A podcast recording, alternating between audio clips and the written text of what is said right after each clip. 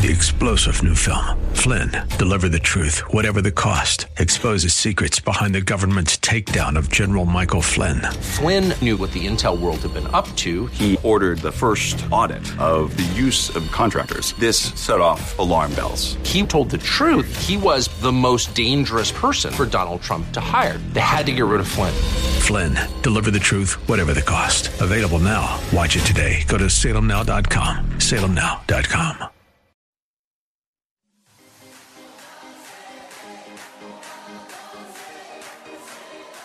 Welcome to Let Us Reason, a Christian Muslim dialogue with host Al Fadi. Let Us Reason is a unique show utilizing theology, apologetics, and evangelism to reach Muslims for Christ by comparing and contrasting Christian and Muslim doctrines. And now, your host, Al Fadi. Welcome back, everybody. This is Al Fadi, and with me here in our studio is our dear brother, Dr. Jay Smith. And we have been taking a deep dive into that damaging interview that took place on June 8th, 2020, between Dr. Yasir Qadhi and Muhammad Hijab. And we have uh, basically uh, dissected few parts of that interview last time. We raised a number of alarming questions that uh, emanate, uh, emanated from that particular interview. And we are going to continue along the same line by raising even more questions concerning the uh, issue that was raised in that particular interview. As I mentioned, with me here in studio to unpack all of that for us is our dear brother, Dr. Jay Smith. Dr. Jay, welcome back. Thank you. Thank you. So last time you you asked at least six uh, amazing questions, of course, that uh, logically will uh, result from just reviewing that interview. Uh, if you'd like to comment on those and add more to them. We're going to add for them because I think we need to unpack. A lot of people are, have seen that interview, and I've heard many people come back and say, Can you help me understand what the significance? It seems so damaging, but I didn't understand an awful lot of what he was saying. So let's continue uh, with those. Here's number seven. He talked about the fact that uh, that Muslims have a respect for the Quran. And there are certain things that they don't go beyond. They ask up questions and then they stop, and there's a red line. Uh, you can see there's a picture there. Uh, that's Yasir Qadhi pointing to the red line. You don't cross that line. Muslims do not cross the line. And that's that the respect they have. And that's what he's grown up with until he went to Yale University. Remember, Yale University is in the West. He's from Houston. Yale University is in the Northeast. He had never heard these kind of questions, and now he was exposed to Western academia. And Muhammad Hijab asked him, well, is this where you had your crisis of faith? This is well known that he went through a crisis of faith in 1995. And he said, no, it wasn't really a crisis of faith. It was a crisis of knowledge. In other words, I didn't really understand. I wasn't. But then he quickly went into almost a mantra. Did you notice that mantra? I'm absolutely persuaded that he has the word to of God. defend I'm his faith. absolutely persuaded that it is preserved. He went through a, almost a litany of things that he's memorized, almost to persuade himself there on camera that he has no doubt that this is the word of God. However, he didn't know how to answer these questions when he got to Yale University. This calls him a crisis of knowledge. So let's move on. That's what's what's happening there. Here, unlike in the West, he said, and he talked about the West referring to himself living in Houston, going to Yale University, versus the East, and he's, ta- he's pointing to hijab. He says, You in the East, he kept on saying, You in the East, uh, um, are it's different for you. You're in a different world. Here in the West, I've got to deal with academia. I don't, I don't, I can't make statements like you can make on YouTube. You can say whatever you want.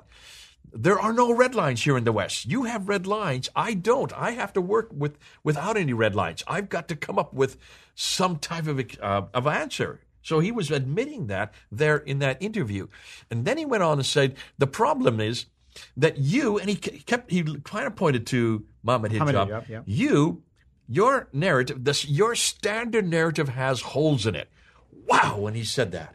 Yeah. In other words, he's saying if you go to the east, there are holes, but you cannot explain them. In the west, at least, you try to explain them.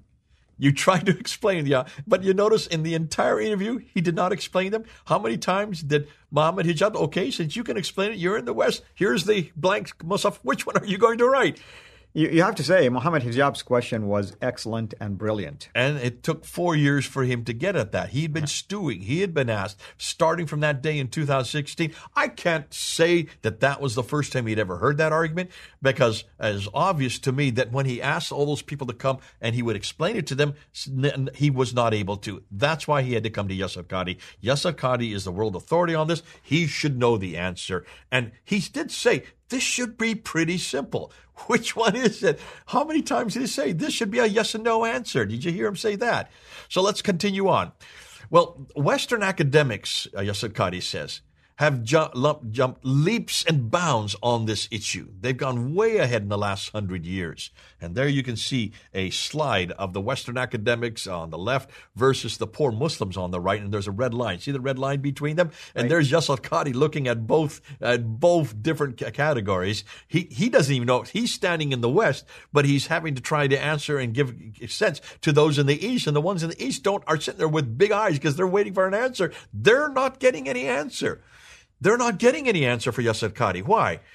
Well, they look at the rest of us, those in the West, like emperor with no clothes. You know the story about the emperor little clothes, the little boy right. that's watching this emperor going, going no clothes, and he's the only one that explains why he doesn't have any clothes on. Well, that's exactly what they're saying to to all the other Muslims. Guys, you don't have an answer for this. And that's why he was admitting that he's part of that group himself. I've never lectured on this subject, he said. Nor will I ever uh, lecture on it except in my class. Take my class, we'll do a deep dive. To me, that's a huge admission right there. The in fact- other words, I want to tell you secretly, behind closed doors, what I think. Exactly. And in 25 years, now he's talking 25 years from 2020, that would make it 1995. That's when he got his doctorate. So from the time he got his doctorate on this very subject at Yale University, he's never done a lecture on it. But wouldn't that, uh, wouldn't that interview would have been the perfect platform for him to explain it to everybody who's watching? Why should you take his class? For what purpose? It's almost like sounded like I'm all about money. You know, it came across as if that way. I'm, I'm sure that's not what he meant. He meant take my class so that I can explain it to you. But why can't you explain it to everybody? Because it should not be brought up in public. Yeah. Boy, did he come down hard on that. Take the camera off, turn it off. Don't even continue this. Afterwards, I will explain it to you. I would love to have been there as a fly in the wall to see how would he explain it, if they even did go into this afterwards. Because he does come up with an answer when push comes to shove. Nonetheless, at this point, he was saying, I have never talked about it. I never want to talk about it. Please don't ask me this question. Turn the camera off. This is the most difficult problem for scholars in the last thousand years. Al Jazari, listen, he spent 80 different articles writing about it, and he could come to any conclusion. If he can't come to a conclusion, why do you expect me to come to a conclusion? Please don't ask me well, what should be written on this blank mushaf. He must, he pulled back and he even said, you're, you're pushing me. You're pushing me. Stop this. You saw that. Don't don't ask me for an answer right now. You're not going to get an answer. If I haven't done, given an answer in 25 years, why do you expect me to do so in an hour and a half interview? Nonetheless, Muhammad Hijab was persistent. He knew that he needed an answer. He wanted an answer. Right. He insisted on giving him that blank Quran. So finally, he put his hand out once more. He put his hand out right there in the end.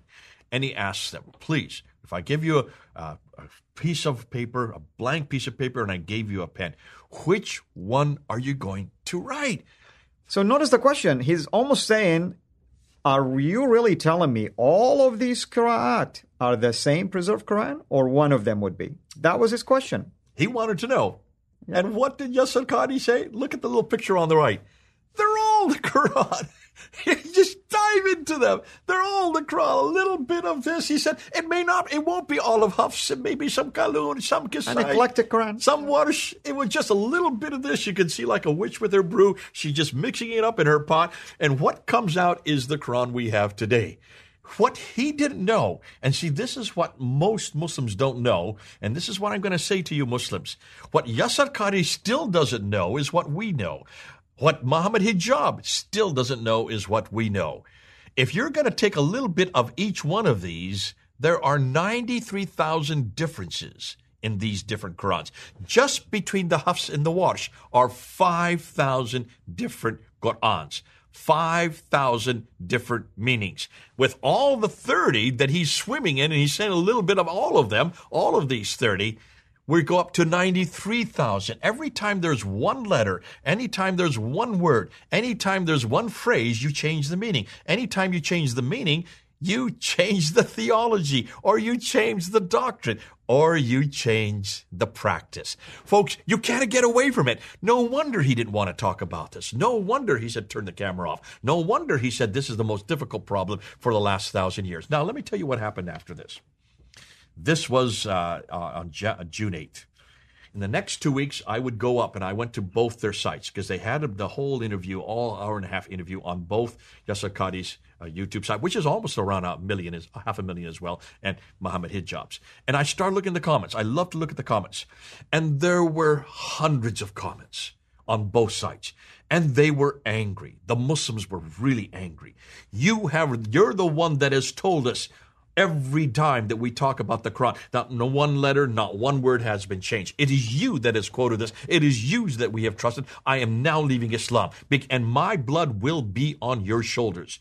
Hundreds of Muslims were writing this in the comments. They were angry for, for a good reason because they had been duped all their lives. They had been duped. And here is someone with the stature of Yasir Qadhi, one of the leading authorities on the Quran, who got his doctorate at Yale University on this very subject, admitting that there were many, a little bit of this, a little bit of that. You just add them together, and what has come out, we can be sure, is the preserved Quran that is in heaven.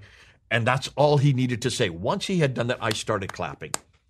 Folks, Within two weeks, there were so many Muslims that had left Islam that had put their comments there on both channels that both Muhammad Hijab and Yasir Qadhi had to shut down all comments. They stopped all comments within two weeks. Right.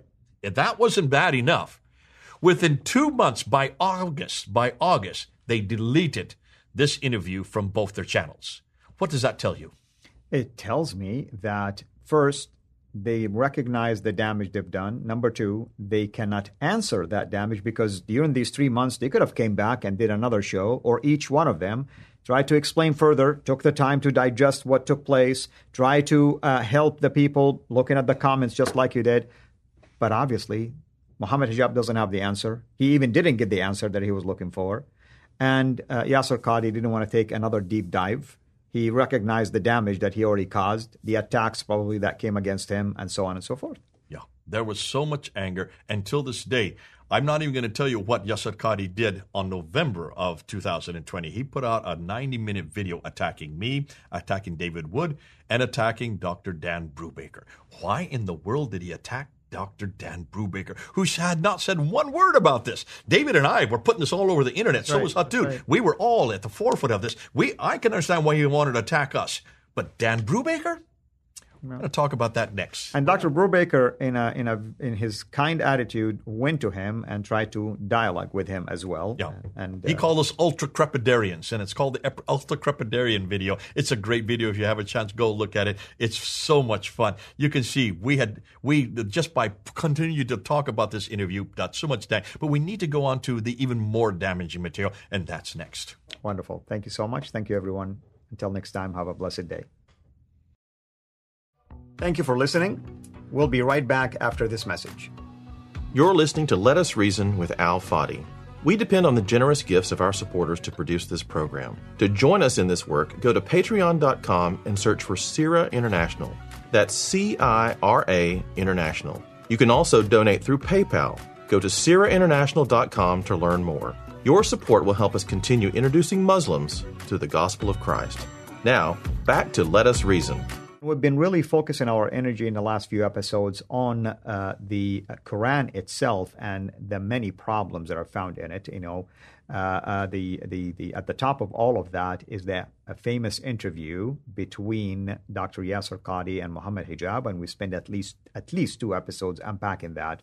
Today, we're going to introduce yet another uh, uh, character, another factor, another influencer in that field that uh, exposes a lot of the problems that are found in the Quran from an academic standpoint, not not from a personal vendetta, not from any other angle, just pure academic work, pure academic research, supported by images from manuscripts, early Quranic manuscripts, and so on and so forth. Of course, we're talking about Dr. Dan Brubaker, and if you haven't heard about Dr. Dan Brubaker, then this is the time for you to get an exposure to who he is and at least a very simple book that he uh, published, part of his dissertation.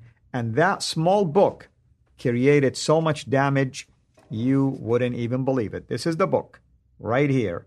And the book, as you can see, the title is called Corrections in Early Quran Manuscripts. The word correction alone should alarm anyone who believes in the perfect preservation of the Quran. With that in mind, let's turn our attention to Dr. J. Uh, Dr. J. Welcome back. And uh, I thought you did a good job in asking the logical questions that emanated from that interview between Dr. Yasir Qadhi and Mohammed Hijab. Now we want to introduce yet another damaging factor here. Yeah, in fact, I was for those of us who are academics, this is by far the most damaging. For those from a popular standpoint, what Hatun Tash found uh, that a five foot two lady, what she found is much more damaging on a popular level because it is visual. Uh, you can see it side by side. We showed the different, uh, about four different examples of the either the fatha or the kasra have been interchanged, how it changes the word, changes the meaning. So from a popular level, who anybody can read Arabic, they can see that that changes. What we're going to do now is much more of an academic confrontation, and this is why Daniel, in some ways, is is even more dangerous. And this is one reason why think Yasir Qadhi included Daniel Brubaker in his ultra crepidarian video. Made no sense because Daniel v- Can you mention more never... about this video? Because we closed last time by you making reference to that video that the ultra crepidarian video was a 90 minute video that that uh, uh, did on uh, actually it was Thanksgiving Day uh, of 2020. He put it up there thinking that it would shut us down, and it was attacking Dan, uh, David uh, Wood mostly attacking me because I'm the one that really has been put, has been attacking the Qiraat problem since we introduced it. So I can understand why he was attacking David and myself. But then he spent about 10 minutes attacking Daniel Brubaker, who has not said one word about the Qiraat. Because Daniel Brubaker's About the interview. Daniel didn't respond to the interview, didn't say anything about that. Not word. And there's no reason to because he's not involved in the Qiraat. If you ask Daniel Brubaker to explain or define, he doesn't know. He won't even know what you're talking about. Well, he'll know what you're talking about, but that's not his area of expertise. He does he does not concern with the dots and the vowels because those come in the eighth, ninth, and tenth century. His area is in the seventh and eighth century. He is the he goes a step earlier to just the consonantal text. Because also, if you look at early Quranic manuscripts, it's going to be hard for you to tell which qira'ah is found in there. There are no qira'ats. Yeah.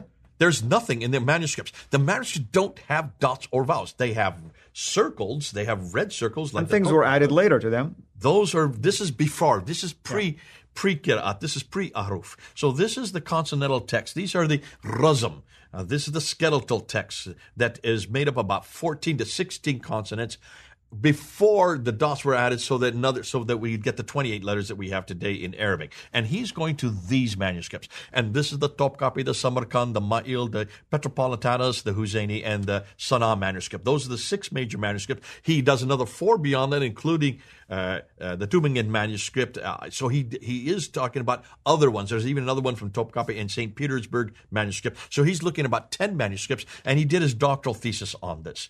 Uh, in, uh, and this is why in 2014 he gave me his doctoral thesis. At that time, Mike just he was the first to do this. He was the oh, first to go in the world. He actually went to all of these different cities. He went to every one of these manuscripts. He physically touched almost all of them and opened page by page and took pictures of these consonantal script, script, looking for any changes between them, any changes with this text, with the consonantal text that we see in the Hafs, the standard book that we use today.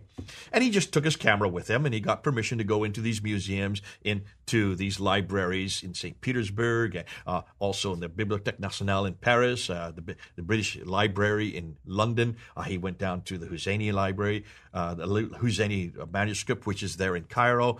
And of course, the most famous and probably the most exciting one is the one in Sana'a in Yemen, and then of course right. Samarkand in Uzbekistan. So he just actually physically went, which is what everybody should do, which is what Muslims should have done, but hadn't done. And that's why he decided to do this in 2010 to 2014. Came out with 800, and I had my de- my debate with uh, Dr. Shabir Ali on these six manuscripts. I was one that introduced them publicly, but it was Dan's material. So let's look, let's go to the slides, and let's see who this what we're talking about. So there you can see the book on the right. There's Dan Brubaker. He found 800 by 2014. He's now up to 4,000 of these changes. 4,000 what? Well, let's take a look and see what we're talking about. Some of these are insertions, others are erasers, which are somehow overwritten, others are coverings, some overwritten, and others are taping. Let's just look Taping is like using a, a whiteout, technically speaking. Here you go. Take a look at this. Here's some insertions. You can see uh, words that have been added. Uh, you, you, Sabah, you can see right there in the middle one has been added above the line. You can see it doesn't yeah, and, belong. and not only that, people can see it's added and it's different style of writing. Yeah, so it's a post-production edition. This is a definite edition that's added to the text. In every case, as we're going to find it, whenever they add a word like this, they are adding it so that it fits now this standard text, that 1924 Hafs text that we're using. Now, here's a, a, a erasers. Erasers are interesting because you can see these. This is a this is a censorship. They're erasing something that was there. They don't want you to see it. These are letters. In some cases, you'll see they remove entire words. We'll get to that, some examples of that. He also found where they've erased and they overwrote off top of it. There you can see on the left, there you can see the erasing is not really done that well. And They've- they use red color. It's very clear. that's the one in the middle. And the, and the one on the right, you can see the whole word's still there and they replace it with just three letters. An entire And word of seven letters the whole word. has, has been stretched so it would accommodate the space that was left behind. And here you have a overriding without erasure. They don't even care about this. They just wrote over top of it. I mean, if you look at the bottom one, the long one there, that's two lines that have been Yeah, the one at the tops date. basically are slanted in, in the elongated image. Elong, uh, basically slanted, but look at the bottom line. It's totally different style. Totally different style. And then he talked about, and he talked about these selective coverings. These, I think, he didn't think that these are the most damaging, but I think these are by far the most damaging. What are we're talking about, their coverings. Can you see on the one on the left, there's a piece of tape, a piece of paper that's been covered over a certain word. On the bottom, you can see a piece of tape that's covered there. Look at the one in the middle. There are eight different pieces of tape there, eight different coverings in just one page. And so this is, to me, is absolutely heinous. Um, then you get coverings where overwritten, where they have a covering, and then they wrote over top of it in a different, as you said earlier, and also with a different style. These are typical of that. And then uh, I'm just going to show one more, and these are the tapings. We'll end with this because these are the seven different types of corrections. What he noticed, look at the one in the middle. There is a square there that's just covering. He just thought maybe there was a damaged piece of of parchment. When he looked at the back of the parchment, there was no damage whatsoever. It was covered. That's it. So this is censorship. This censorship needed to be uh, acknowledged. Now, by the time he came up with these, now he's come up to over 4,000 of them that he has personally uh, discovered. Nobody in the world has done what he has done. He is unique in the world to do this. And he's on our team. He's part of Veritas International University. He is one of our scholars who's one of our professors. He teaches the Quran. He'll be doing that in, in June of this year. And we give him that response because he is there, he is so far ahead of everybody else when it comes to the Quran itself. So, what are we going to talk about next time? What we're going to do is we're going to actually look at some of these. We're going to look at 16 of the Of these examples. variations. Of these variations and unpack them. And I want you to look at them because you can read the Arabic, see the difference of how these change the text. Why is it that they were done? And obviously, does is this significant? Because some Muslims will say it doesn't change a thing, like they did with the Qira'at. It doesn't change a thing until you are Arabic speakers. You see how much damage these do. And here's, I mean, I'm going to give my commentary on those classifications, whether it's an erasure, whether it's an insertion, whether it is basically uh, a taping or writing over, or whatever the case might be. Here, here's my take on that. This tells me a number of things.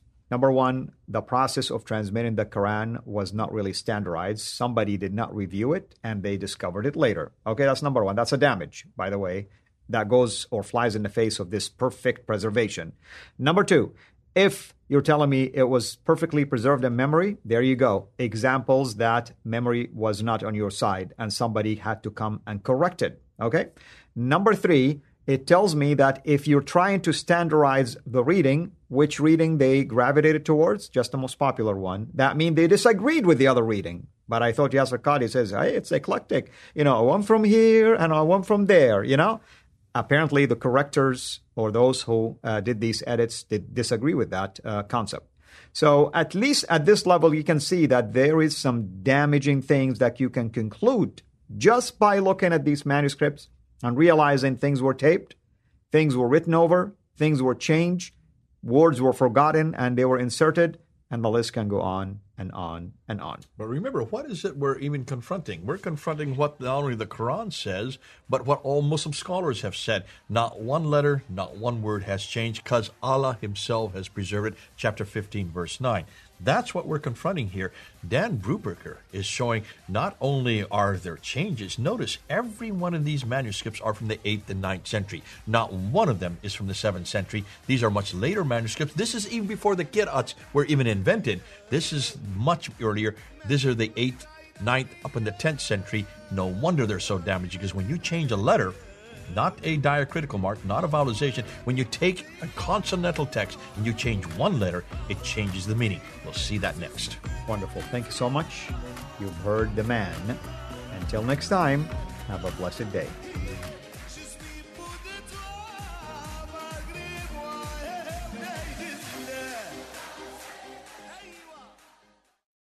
Three star general Michael J. Flynn, head of the Pentagon Intelligence Agency, knew all the government's dirty secrets. He was one of the most respected generals in the military. Flynn knew what the intel world had been up to. He understood its funding. He ordered the first audit of the use of contractors. This set off alarm bells. The explosive new documentary, Flynn, Deliver the Truth, Whatever the Cost, uncovers the facts behind this scandal. Flynn told the truth. He was the most dangerous person for Donald Trump to hire. I find out the worst enemy that I'm going to face in my life is right here in America. They took my assessment and they wanted me to change it. And I was like, I'm not changing it. They had to get rid of Flynn. With in depth interviews, archival footage, and never before seen personal records of the man behind the headlines. I just felt like I was drowning. Flynn, deliver the truth, whatever the cost. Available now. Watch it today. Go to salemnow.com. Salemnow.com.